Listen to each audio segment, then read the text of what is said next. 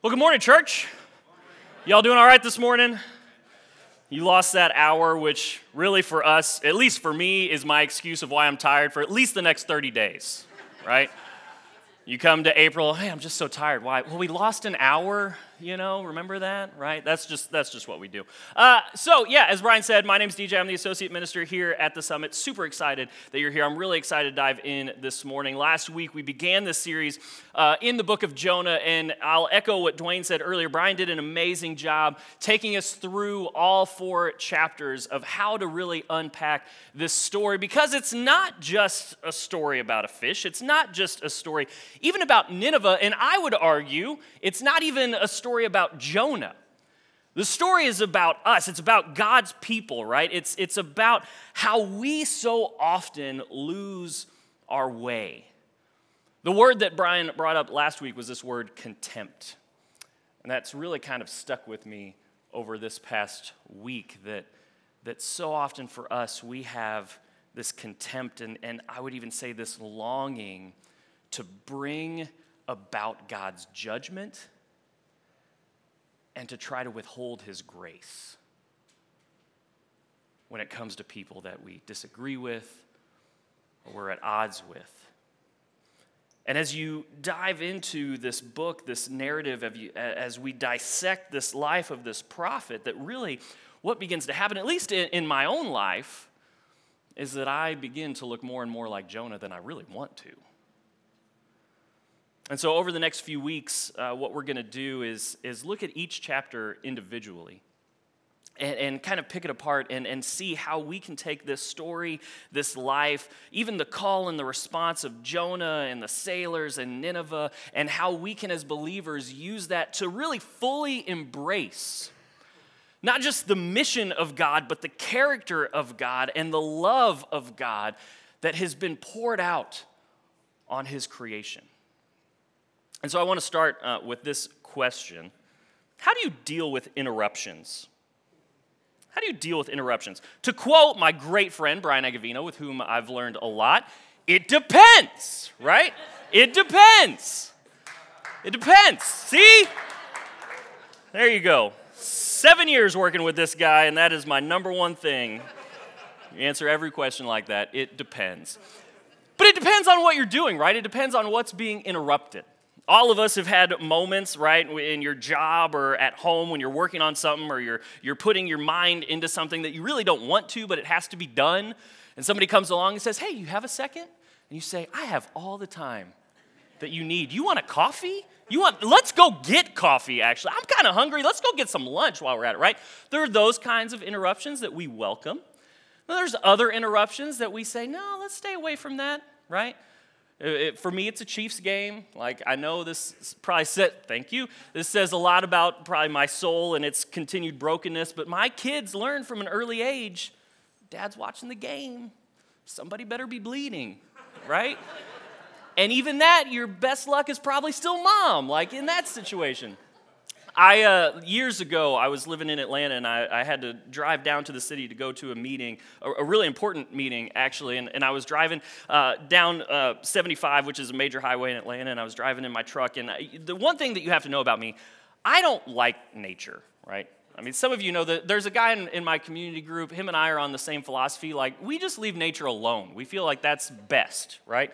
And so I for sure don't like reptile creatures, okay? When we bought our house, when we were looking at it, one of the rooms in there had it was a room of reptiles, like snakes. There were even spiders in there, like just for an extra bonus. I loved the house, but almost did not buy it because I was like, how can you guarantee me that when these people move out, all of these creatures have went with them, right? And so I'm driving down the highway, and I start feeling something on my foot. I know. And so I keep driving. I'm like, oh, man, that's weird. But I keep driving, right? My mind is focused on what's going on. And I feel it again. I'm like, okay, something's bizarre. And so then I'm like driving, but I'm also like looking down. And when I look down, I see this lizard run across my bare foot and disappear under the seat of my truck. Now, In our marriage, I don't know how things work in your family, but in our marriage, my wife deals with all reptile incidents. Like, that's just, it comes with the deal. She was not there. So I did the only thing I knew how to do. I pulled over on 75 in Atlanta, cars whizzing past. And I was like, I'm just going to open the doors, and I'm just going to wait this sucker out. And that's exactly what I did. I stood there. I'm not kidding. I'm on the phone with Diana, my wife. I'm on the phone with her for about 30 minutes. And I'm like tapping on the seat, like trying to get this thing to go away. There was one point where I'm convinced we locked eyes and he was like, bro, I'm not leaving. Like, this is my truck now, right? But I'll never forget. So eventually, yes, the lizard did go out of the truck. I got back in. I drove. I was about 45 minutes late for this meeting. And if you've ever been in a position, like, you can't make up this excuse, right? I'm sitting down with this guy. I'm like, man, I'm so sorry I'm late. There was a lizard attack. It was a big deal. You'll probably see it on the news later. Like, some weirdo stood on 75 for 30 minutes. It was crazy, right? But it depends. It depends on what's being interrupted. Because the reality for all of us is we experience it all the time. Accidents happen, right? The phone rings just as you get into bed. Traffic or reptiles make you late. Just when you don't need another added expense, right? It seems like an appliance breaks at that moment. Sicknesses, illness change your carefully crafted plans. As a matter of fact, some of you probably even sitting right now, you had a perfect weekend plan on Friday. And now you look back, and the weekend went a lot different than you thought it would. But I think for us, here's the question. How do we handle those interruptions? How do we deal with those interruptions? Big or small? Because I'm convinced of this, and I think Jonah really helps lay this out for us. How we handle the things that we consider interruptions is a direct reflection on how much we truly rely on God. Because if I were to answer this question, my answer is poorly. I handle these kind of events very poorly. Oftentimes with frustration, with anger, with stress, with anxiety. Oftentimes, I handle them with blame on other people. And when I really flesh this out for me, the reason why I handle them in that way is because I think there's part of me that believes, well, it's just not fair. I shouldn't have to deal with this. I shouldn't have to be in this position. But how we handle the things that we consider interruptions really do reflect how much we truly rely on God. We're going to be in Jonah chapter 1 this morning. I would encourage you either open your Bibles there, or if you have your phones, you can go to summitstl.info, and there's a sermon notes card there. You can follow along with us this morning. But let's dive right in. The first three verses of the book of Jonah. Now the word of the Lord came to Jonah the son of Amittai, saying, "Arise, go to Nineveh, that great city, and call out against it, for evil has come up before me." But Jonah rose to flee to Tarshish from the presence of the Lord. He went down to Joppa, and he found a ship going to Tarshish. So he paid the fare, and he went down into it to go with them to Tarshish, away from the presence of the Lord. I'm convinced that Jonah's writing this with a little humor because he knows how awkward Tarshish is to say. So he puts it in as many times as he can, right? I don't know if you felt like that. Maybe that's just me. But I want to tackle an interesting question this morning. One that I would encourage you to process even on your own too. But it's this question: does God interrupt? Does God interrupt? Now, I've wrestled with this for a few weeks now. And I can honestly say I've ping-ponged back and forth. Oh, yes, of course he does. Oh, well, I don't know. Oh, but yeah, he's got it. Well, maybe. But have you ever thought about God as an interrupter? Have you ever thought about God interrupting your life, your plans? And so one day I started thinking through the biblical narrative, just thinking through all these events, these lives that we have in Scripture. And so follow this train of thought with me for a second. You go all the way back to Genesis chapter 12. You have a guy, Abraham, right? He's living his life. He's doing whatever he was doing at the time, right? He's in his father's land with his family, and God comes to him, Genesis chapter 12, verse 1, and he says, "Arise, go from the land of your father. Go from your kindred and go to the land that I'm going to show you." And that starts this trajectory of God leading his people into the promised land. Fast forward the book of Exodus. Exodus chapter 3, you have Moses who he fled Egypt, right, because he committed a crime of murder. He murdered an Egyptian, so he flees. He ends up in this desert region of Midian. He's out tending to the flock. He sees this burning bush. He goes up to it. In Exodus chapter 3, we see God calling Moses through this bush saying, "Hey, I've heard the cries of my people. I've seen their suffering, and I'm choosing you to go to Pharaoh and to release my people from their bondage." Go into the minor prophets, right? This is kind of where we're hanging out. Amos, another great minor prophet, he's a farmer, he's a shepherd. Even more than that, he's a farmer and a shepherd in the southern kingdom of Israel. So at this time, Israel was divided. You had the northern kingdom and the southern kingdom. The two halves really didn't like each other.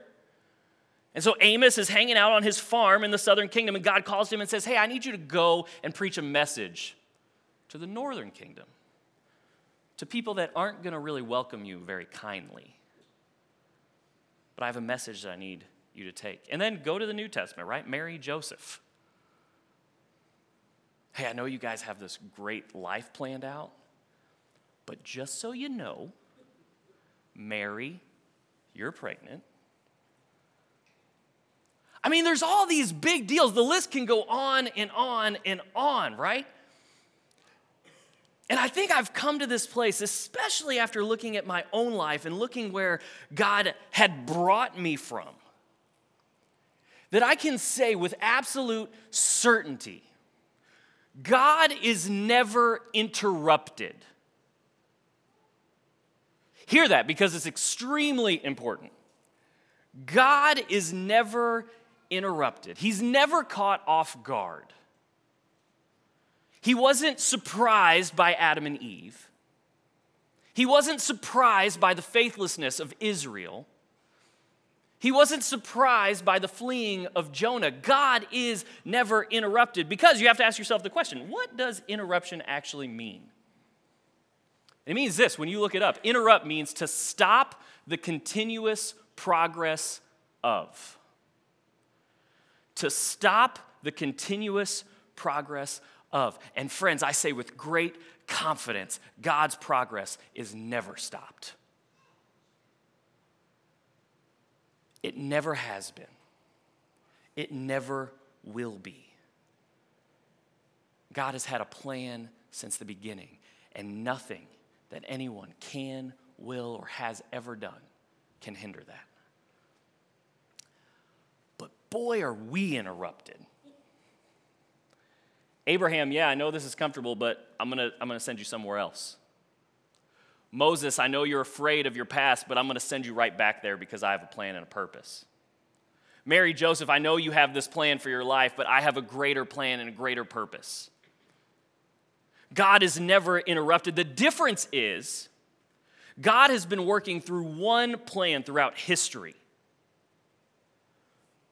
The redemption and restoration of creation. We like to work within our own little micro plans. We like to do what we want to do. Do what's easy for us, what's comfortable for us, what's worthy for us. And there are times where those two things don't intersect. And God says, "No, I have been working on this one plan, and I want to use you. I want to use you to keep furthering that." God is never interrupted. And so we see this in Jonah's life. God calls this Hebrew prophet from his home nation of Israel, says, "Hey, I'm going to send you out to this Gentile city of Nineveh. the capital of Assyria. And we can't, I know Brian talked on it briefly last week, but it's really hard for us to wrap our mind around just how evil and dark this empire is. I mean, Nahum, who's another minor prophet, is going to come along years after Jonah, and he's going to preach a message of judgment against Nineveh. And in there, here's how he's going to characterize the city. He's going to say, Nineveh is like a heap of corpses. They're filled with dead bodies. This is not somewhere you take your family on vacation. This is a very dark, very ruthless, very brutal, very violent people. And God says, Jonah, I'm going to send you there. And I have in my mind, again, this is kind of reading between the lines, and so you may have a different understanding, and that's totally okay. But I have this mind that when God comes to Jonah and says, I have a message for you to preach to Nineveh, maybe there was part of Jonah that's like, yes, now is the time. God, how are you going to destroy them? Fireballs? Please say fireballs. Right? You got another plague? But God says, no, I want you to go and preach this message of repentance. I want you to go and call out to Nineveh and call them to turn from their wickedness. And when you begin to think about it, this isn't logical for Jonah. Because in his mind, if God saves Nineveh, which means God saves Assyria, which means for him, God is condemning Israel to destruction. And Jonah can't figure out how those are going to work. And so he flees. And he runs. Because if you read in 2 Kings chapter 14, we have these little micro details of Jonah's life, that Jonah was actually a prophet before all of this happened, and he prophesied during a time of a guy named Jeroboam II. And at this point in Israel's history, God gave Jonah a message saying, hey, I want you to go and spread a message that Israel is about to see some success. Their territories are going to expand. They're going to strengthen. There's going to be like this territorial revival that's going to happen. And so Jonah goes and he proclaims this message. And it's a pretty positive message. And so he feels like, hey, people like him. He's part of the king's court in this. He's the one that's proclaiming this great message from God that Israel is going to succeed. But now God is calling him to go and to preach a message of repentance to Israel's enemy. And this logically doesn't make sense to him. But if we're saying God is never interrupted, then what is? What is it within us that leads us to respond when God seems to work outside of our logic, outside of our plans? What leads us to respond with frustration, anger, anxiety, stress, denial? It's our self-righteousness. It's our self-righteousness. It's our belief that we are totally correct and that we are morally superior.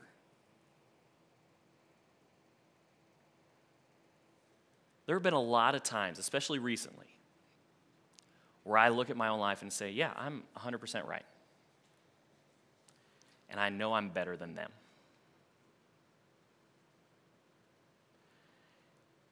And the beauty of this one plan that God has been working towards since the beginning is that God's plan will interrupt our own self-righteousness.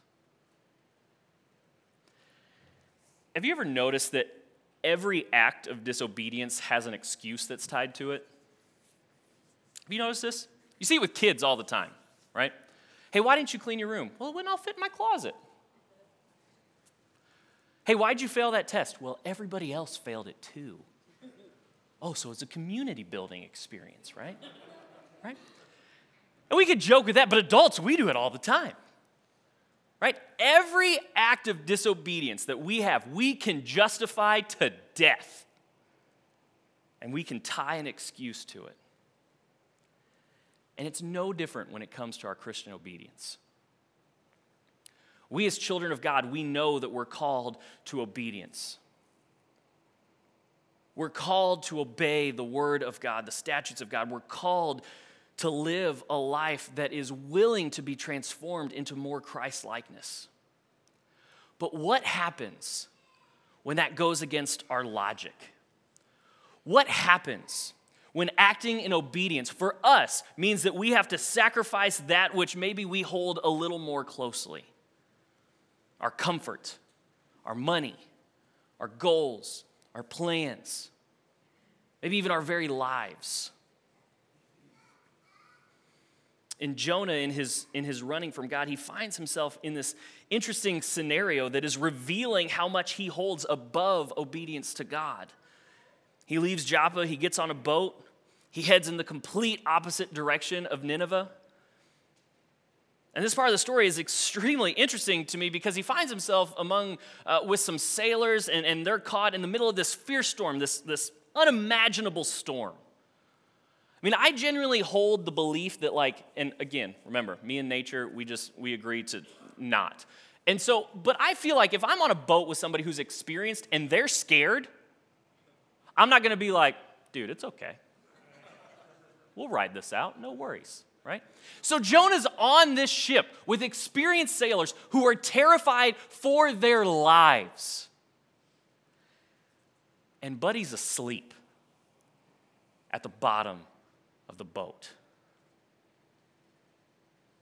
Because the irony of self-righteousness is that it trusts in its own self.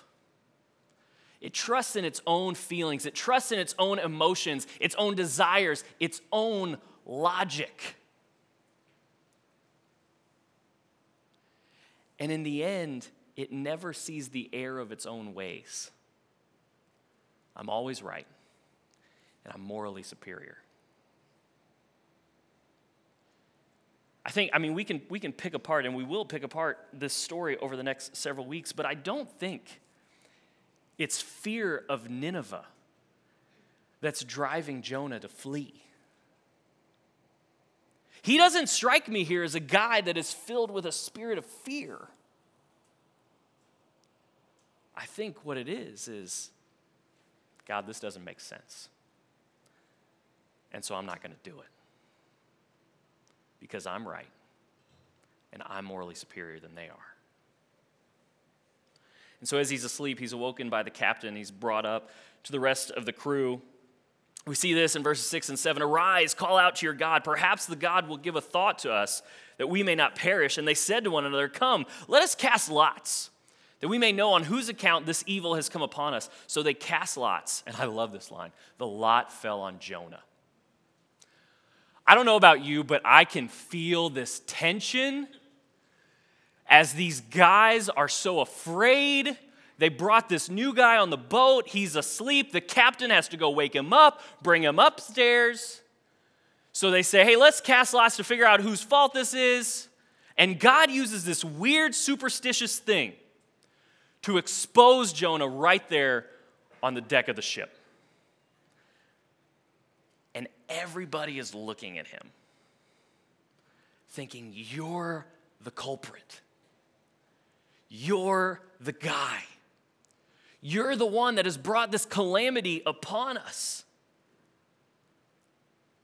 And standing there in the wind and the waves and the rain, Jonah and his self-righteousness are completely out in the open. He can't hide from it anymore.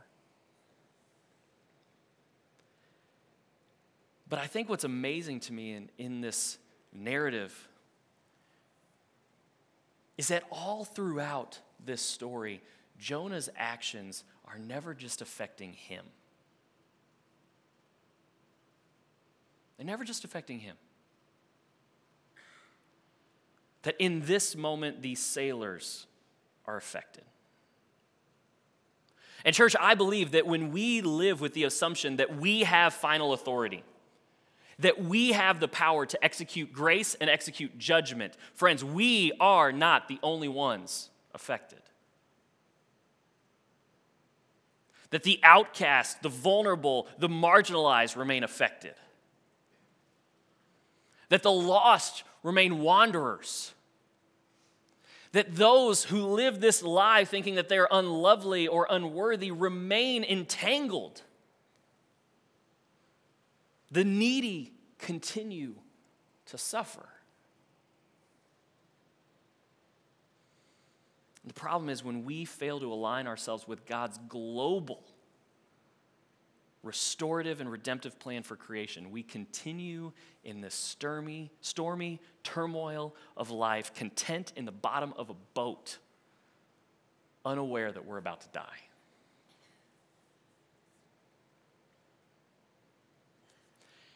And if that's the only thing that we feel, then that is hopeless. So I'm super thankful that the lesson doesn't end there. Because what happens next in this story is extremely important. So Jonah says, he says to these sailors, he says, hey, go ahead and throw me overboard. And what I love is that the sailors aren't, yeah, that sounds like a great idea. In my mind, that's what they sounded like. I'm not really sure why. I kind of went pirate on you there for a second.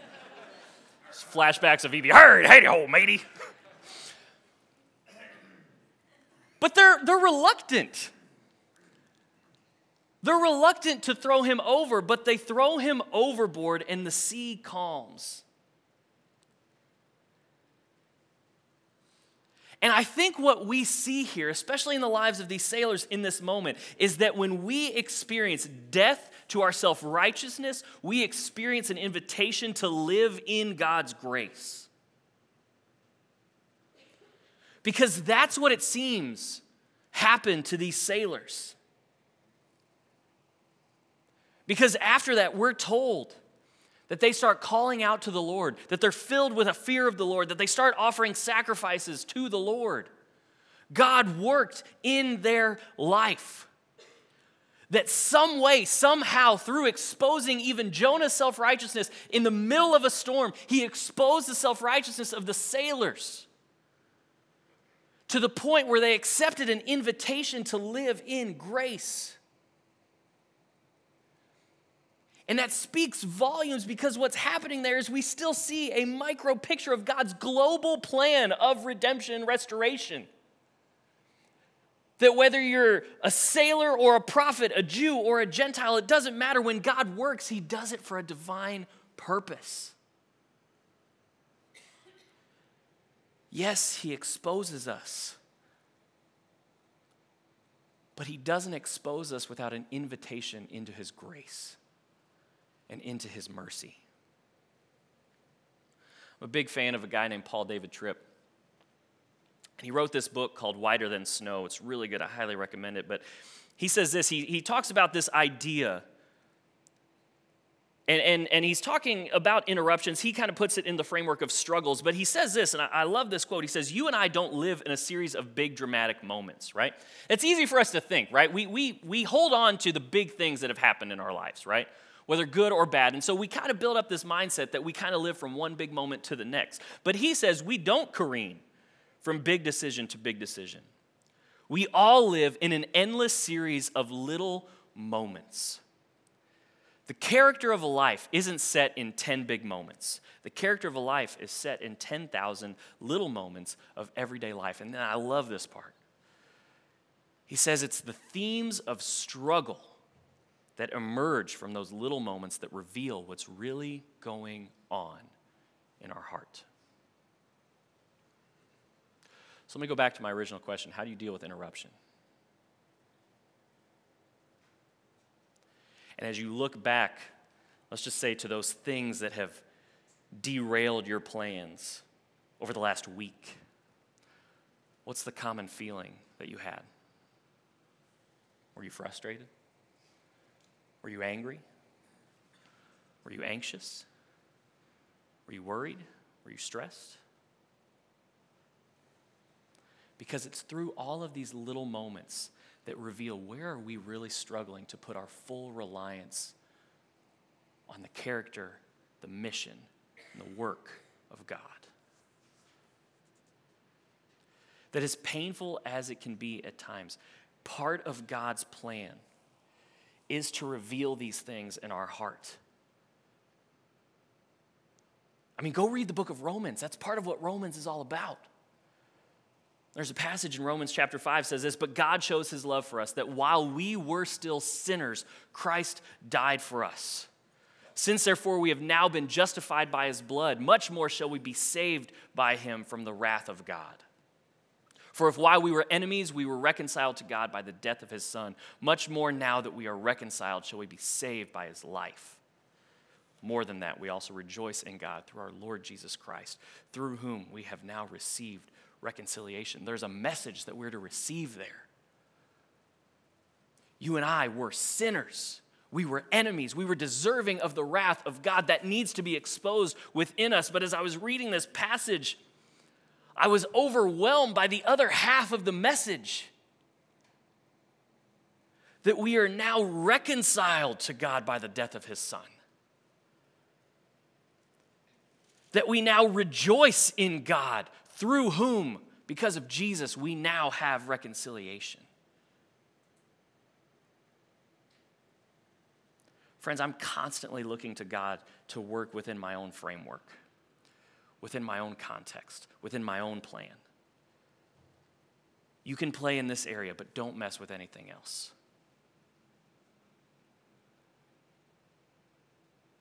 And friends, if I don't realize that, then I don't allow myself to be exposed in my self-righteousness. But more importantly, I don't allow myself to accept the invitation of God's grace and mercy. I was talking to somebody this week, and I loved what he said. He said that repentance should never be fueled by our shame and our guilt. Hear that, because some of you really need to let that sit on you. Repentance should never be fueled by your shame and your guilt. Repentance is fueled because of the invitation to come and receive grace and mercy and forgiveness at the cross. Jonah chapter 1 ends this way. The Lord appointed a great fish to swallow up Jonah, and Jonah was in the belly of the fish for 3 days and 3 nights. Friends, that in a weird way is a picture of God's grace and mercy in the life of Jonah. That at times we have to be thrown into our turmoil. It is hard, it is dark to admit where we struggle. But it's throwing ourselves into that process that allows us to experience the great grace and mercy of God. But we'd be remiss if we didn't go to the words of Jesus.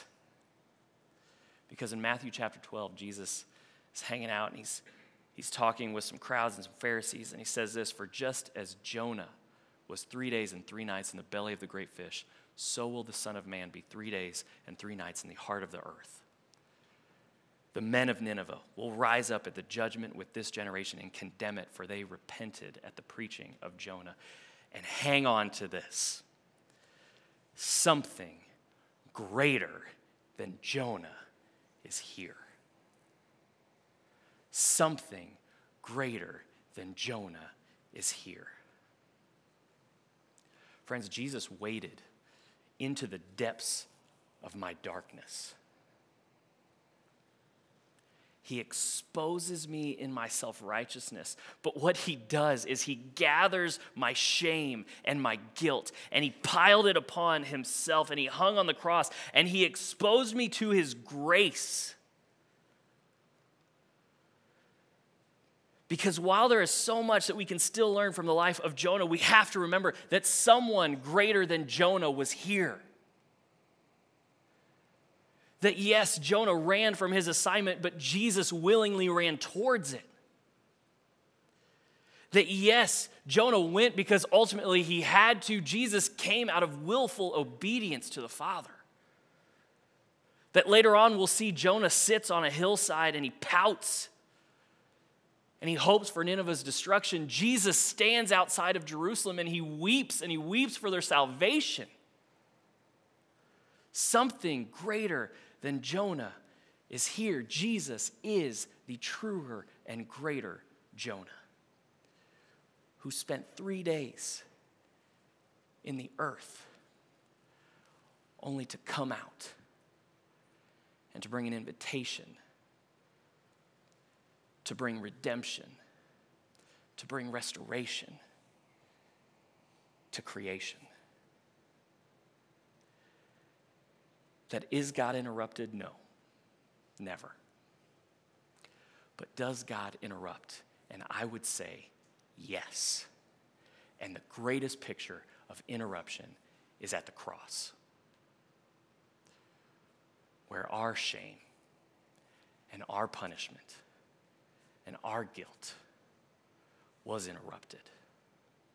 And that because of that, because we are exposed to that type of love, to that type of grace, to that type of mercy, we can now live with full reliance on God, no matter what happens,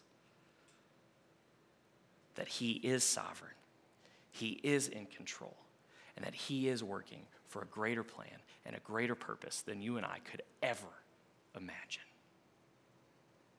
Let's pray.